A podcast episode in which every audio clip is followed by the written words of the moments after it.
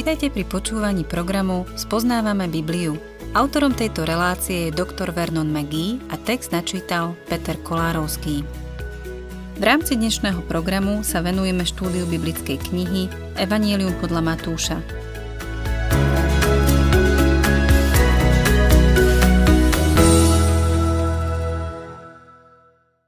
Milí poslucháči, Kázeň na vrchu zahrňa 5. až 7. kapitolu Matúšovho Evanielia a začína tzv.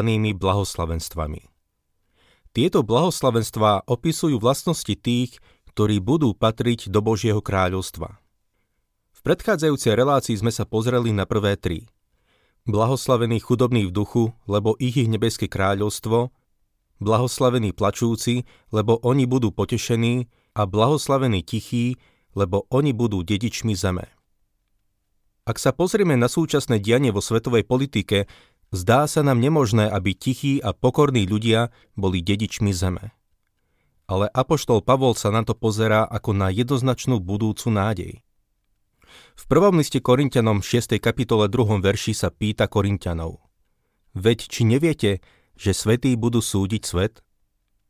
Otvorme si 5. kapitolu Matúšovho Evanielia a budeme čítať 6. verš. Blahoslavení hladní a smední po spravodlivosti, lebo oni budú nasýtení. A čo bežní ľudia? Oni nelačnejú po spravodlivosti? Tí, ktorých ja stretávam, nie. V prvom liste Korintianom 2.14 Pavol píše Telesný človek nepríjima veci Božieho ducha. Sú mu totiž bláznostvom a nemôže ich poznať, pretože sa posudzujú duchovne. Telesní ľudia stoja v protiklade voči duchovným ľuďom, pre ktorých Kristus je ich spravodlivosťou. V prvom liste Korintianom 1.30 zase píše Vy ste z Neho Ježišovi Kristovi, ktorý sa nám stal múdrosťou od Boha, spravodlivosťou a posvetením i vykúpením. Čítajme ďalej 7. verš. Blahoslavený milosrdný, lebo im sa dostane milosrdenstva. Toto blahoslavenstvo je v dnešnej dobe nepochopené, pretože podmienuje to, aby sme dostali milosrdenstvo tým, že budeme milosrdní. Naše omilostenie nie je podmienené. Zachránil nás nie pre skutky spravodlivosti, ktoré sme urobili my, ale podľa svojho milosrdenstva, kúpeľom znovuzrodenia a obnovy v duchu svetom. Tak Pavol píše Týtovi v 3. kapitole 5. verši. Máme byť milosrdní, pretože sme dostali milosrdenstvo. V prvom liste Petra 2, 9 až 10 čítame Vy ste však vyvolený rod, kráľovské kňažstvo, svetý národ, ľud určený na vlastníctvo, aby ste oznámili veľké skutky toho, čo vás povolal z temnoty do svojho predivného svetla. Kedy si ste boli ľudom, ale teraz ste Boží ľud. Prv ste boli bez milosrdenstva, ale teraz ste milosrdenstvo dosiahli. Čítajme v našom texte ďalej 8. verš. Blahoslavený čistého srdca, lebo oni uvidia Boha. Žiadny poctivý človek nemôže o sebe povedať, že má čisté srdce. Ako sa teda môže ľudské srdce, ktoré je skrz naskrz presieknuté hriechom, stať čistým? Pán Ježiš povedal, vy ste už čistí pre slovo, ktoré som vám povedal. To je to, čo nás obnovuje a čo nás očisťuje. Božie slovo.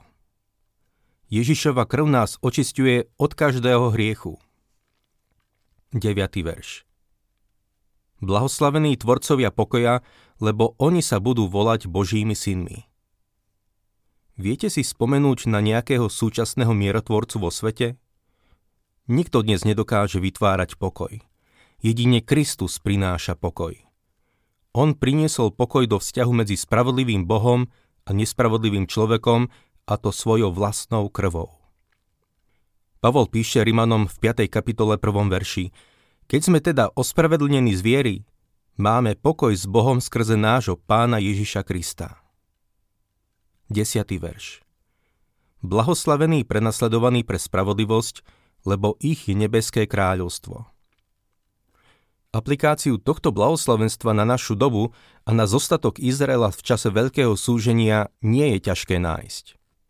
Ale môže sa vzťahovať na kráľovstvo, ktoré má byť ustanovené? Nebude už všetko zlo z kráľovstva odstránené? Viacero textov v písme poukazuje na to, že v čase milénia bude vo svete stále zlo. Bude to doba skúšok. Veľký rozmach zla na konci tisícročného kráľovstva naznačuje, že zlo bude stále prevládať aj počas milénia. Prejdime na 13. a 14. verš. Vy ste soľ zeme.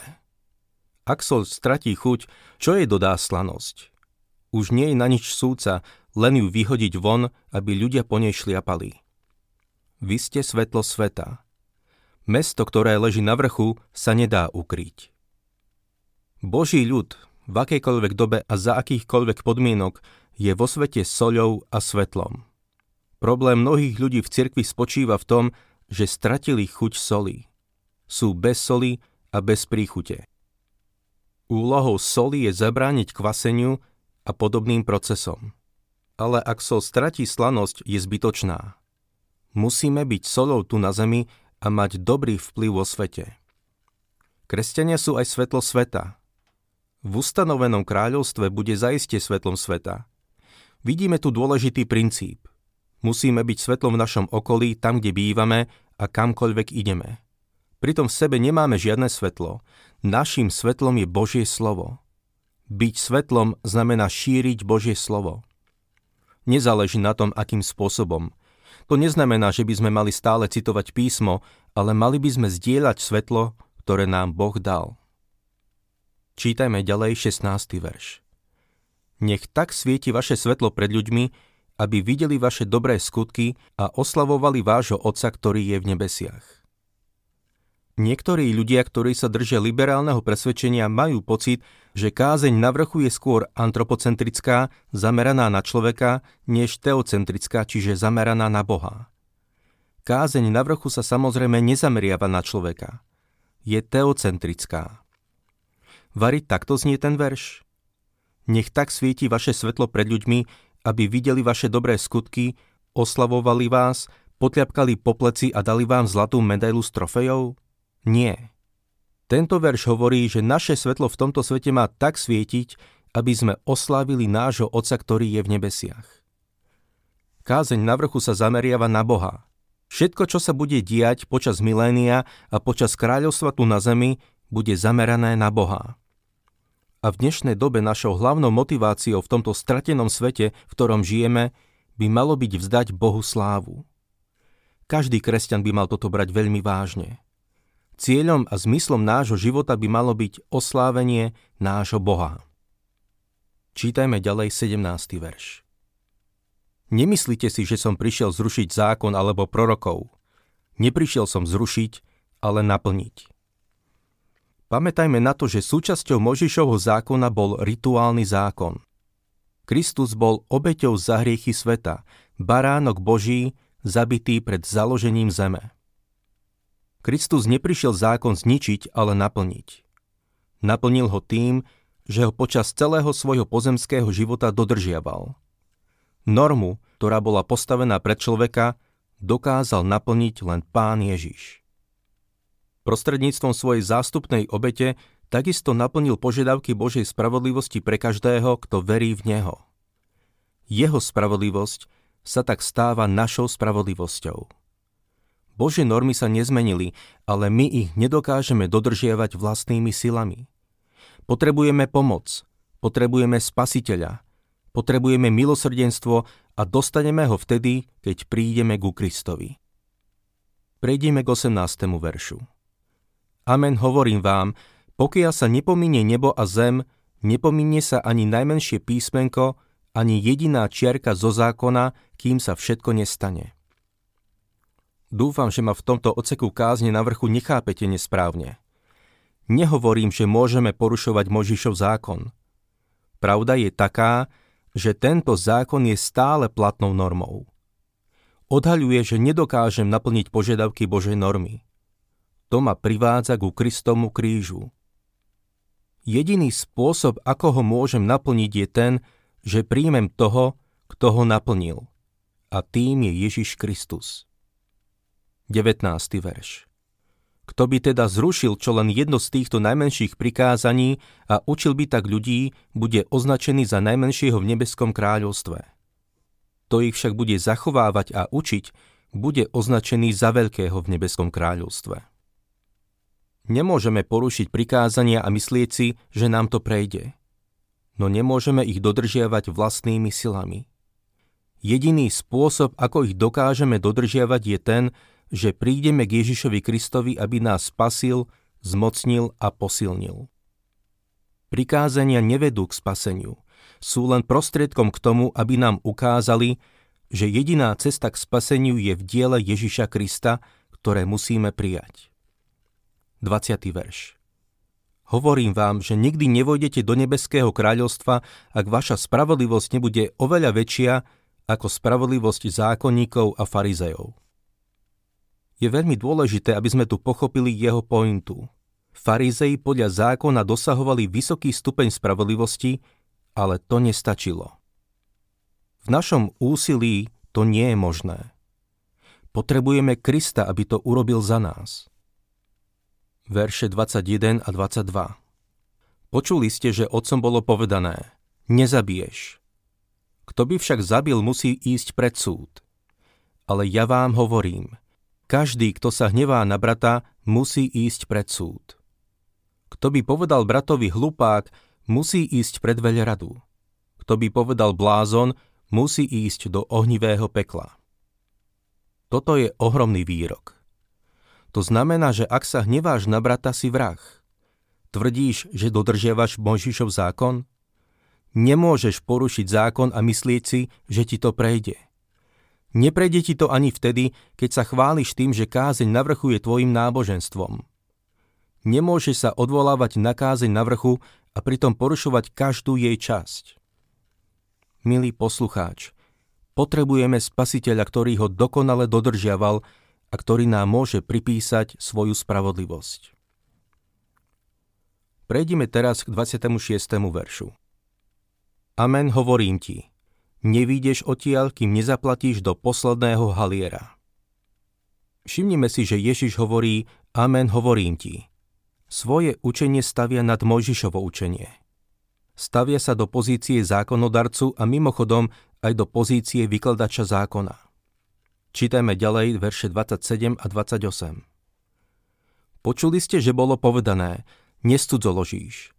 Ja vám však hovorím, každý, kto sa žiadostivo pozerá na ženu, už s ňou v srdci studzoložil. Po mnohé roky som verejne vyhlasoval, že nikto okrem pána Ježiša nedodržal zákon – Jedno nedelné dopoludnie som to zopakoval vo svojej kázni a potom prišiel za mnou jeden statný, mohutný, červenolíci chlapík a povedal mi. Vždy hovoríš, že nikto nedodržiava zákon. Chcem, aby si vedel, že ja ho dodržiavam. Mimochodom bol členom jedného kultu, hoci navštevoval bohoslužby v cirkevnom zbore, v ktorom som slúžil ako kazateľ. Keďže tvrdil, že dodržiava zákon, povedal som mu. Dobre, pozrime sa na to. Ukázal som mu 22. verš o hneve, ktorý je tým istým ako vražda. Povedal, že to dodržiava, hoci som mu neveril. Tak som mu ukázal 28. verš a povedal mu.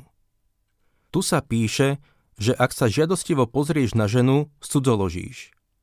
Teraz sa mi rovno pozri do očí a povedz mi, že si to nikdy neurobil.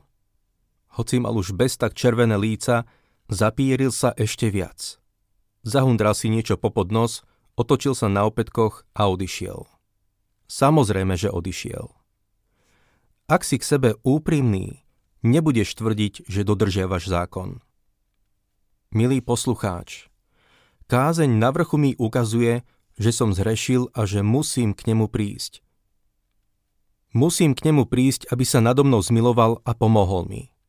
Ak tvrdíš, že žiješ podľa kázne na vrchu a súčasne nedodržiavaš zákon, dávaš tým najavo, že pre teba zákon nie je dôležitý. V nasledujúcich veršoch sa pán úžasným spôsobom dotýka zákona a vzťahu človeka k nemu. Verše 29 a 30 Ak ťa teda pravé oko zvádza na hriech, vylúb ho a odhoď od seba – je pre teba totiž lepšie, ak zahynie jeden tvoj úd, ako keby celé tvoje telo bolo uvrhnuté do pekla. A ak ťa zvádza na hriech tvoja pravá ruka, otní ju a odhoď od seba.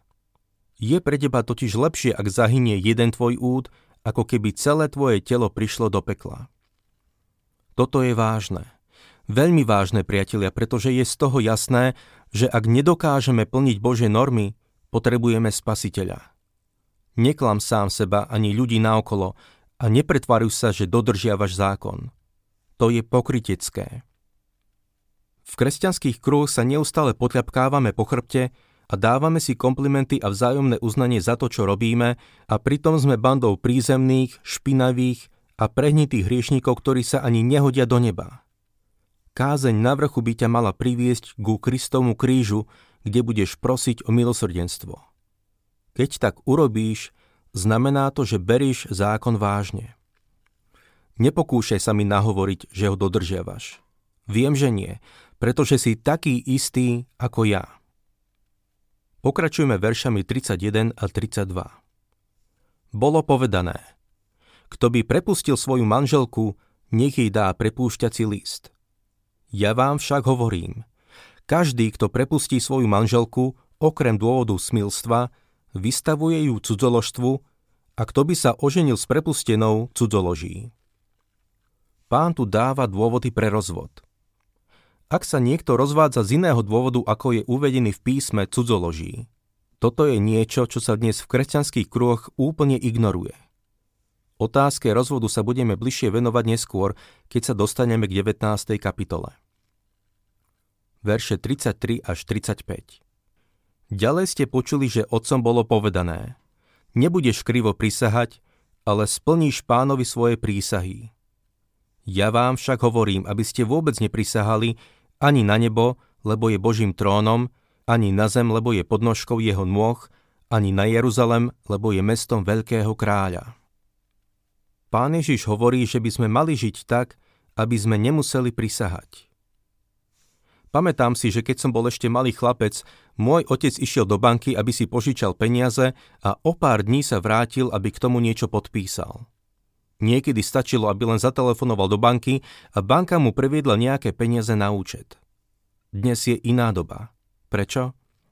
Pretože narastá počet ľudí, ktorým sa nedá veriť. Pán Ježiš hovorí, že Božie dieťa by malo byť za každých okolností dôveryhodné. Pán hovorí, vaša reč nech je áno, áno, nie, nie. Čo je navyše, pochádza od zlého. Keď mi niekto povie, že by prisahal aj na hrbu Biblii, neverí mu, pretože to, čo hovorí, je hrba lží. 38. verš Počuli ste, že bolo povedané oko za oko a zub za zub. Toto všetko sa zmení, keď sa Kristus ujme svojho kráľovstva. 39. verš Ja vám však hovorím, neprotivte sa zlému, naopak, tomu, kto ťa udrí po pravom líci, nadstav aj ľavé. Žiješ tak, alebo sa protivíš zlému? Máme tu pred sebou nádherný princíp, ale žijeme v dobe, keď dobre vyzbrojený muž stráži svoj dvor, jeho majetok je v bezpečí. Podľa druhého listu Timotejovi 4.14 by apoštol Pavol dodal Mnoho zla mi spôsobil kováč Alexander. Pán mu odplatí podľa jeho skutkov. V kráľovstve budeme vedieť nadstaviť druhé líce. Pripomína mi to jedného Íra, ktorého niekto udrel do tváre a zrazil na zem. Ír sa postavil a nadstavil druhé líce. Ten muž ho znova udrel a zrazil na zem. Tentokrát sa ten Ír postavil a zmlátil toho druhého chlapa. Niekto kúsok od nich stál, pozoroval, čo sa stalo a spýtal sa toho druhého Íra. Prečo si to spravil? A ten Ír mu odpovedal – Nuž pán povedal, že keď nás niekto udrie, aby sme nadstavili druhé líce. To som spravil, ale nepovedal mi, čo mám robiť potom. Čítajme verše 40 a 42. Tomu, kto sa chce s tebou súdiť a vziať ti spodné rúcho, nechaj aj plášť.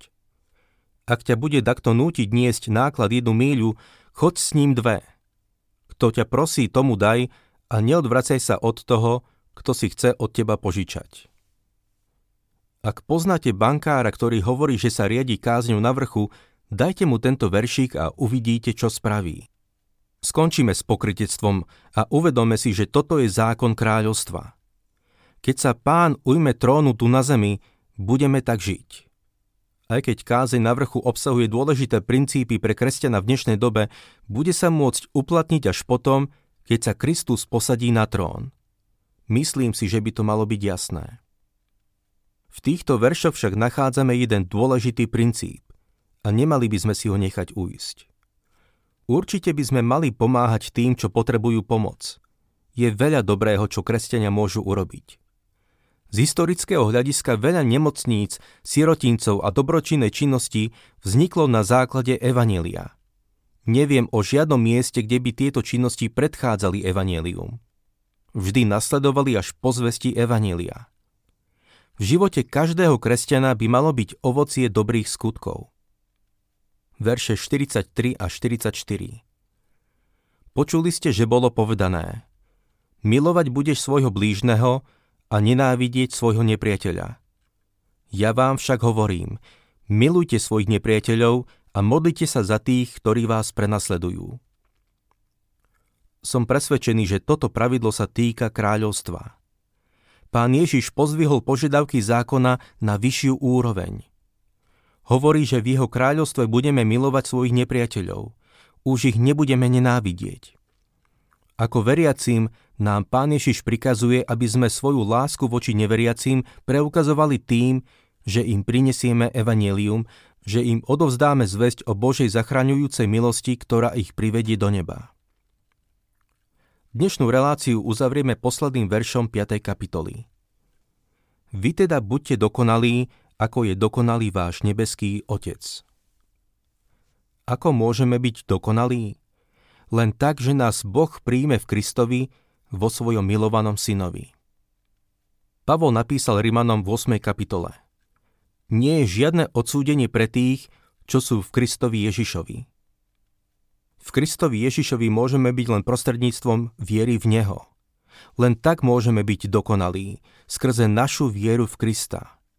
Kristus nám potom pripíše svoju spravodlivosť a potom sa začne pomalý proces posvetenia, v ktorom nás Boh bude premieňať na obraz svojho syna. To by mal byť samozrejme cieľ každého veriaceho. Snaha dosiahnuť dokonalosť vlastným úsilím je však absolútne zbytočná. Myslíš si, že môžeš prísť k Bohu a povedať mu, pozri sa, čo som dokázal, pozri sa, aký som úžasný? Myslíš si, že si môžeš uchmatnúť všetku slávu a prinútiť Boha, aby ťa na základe toho zachránil? Nič také, pretože sme nedokonalí. Veľa ľudí si dnes zakladá na tom, že sú dobrí. Milý poslucháč, podľa Božích merítok nie sme dobrí. Potrebujeme spasiteľa.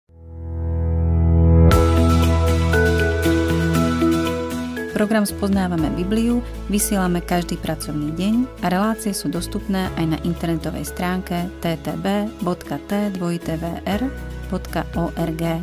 Ak sa vám program páči, chceli by ste nám nechať nejaký odkaz alebo by ste tento program radi odporúčili ďalším, navštívte facebookovú stránku Spoznávame Bibliu alebo nám napíšte na e-mailovú adresu spoznávame.bibliu zavináč gmail.com.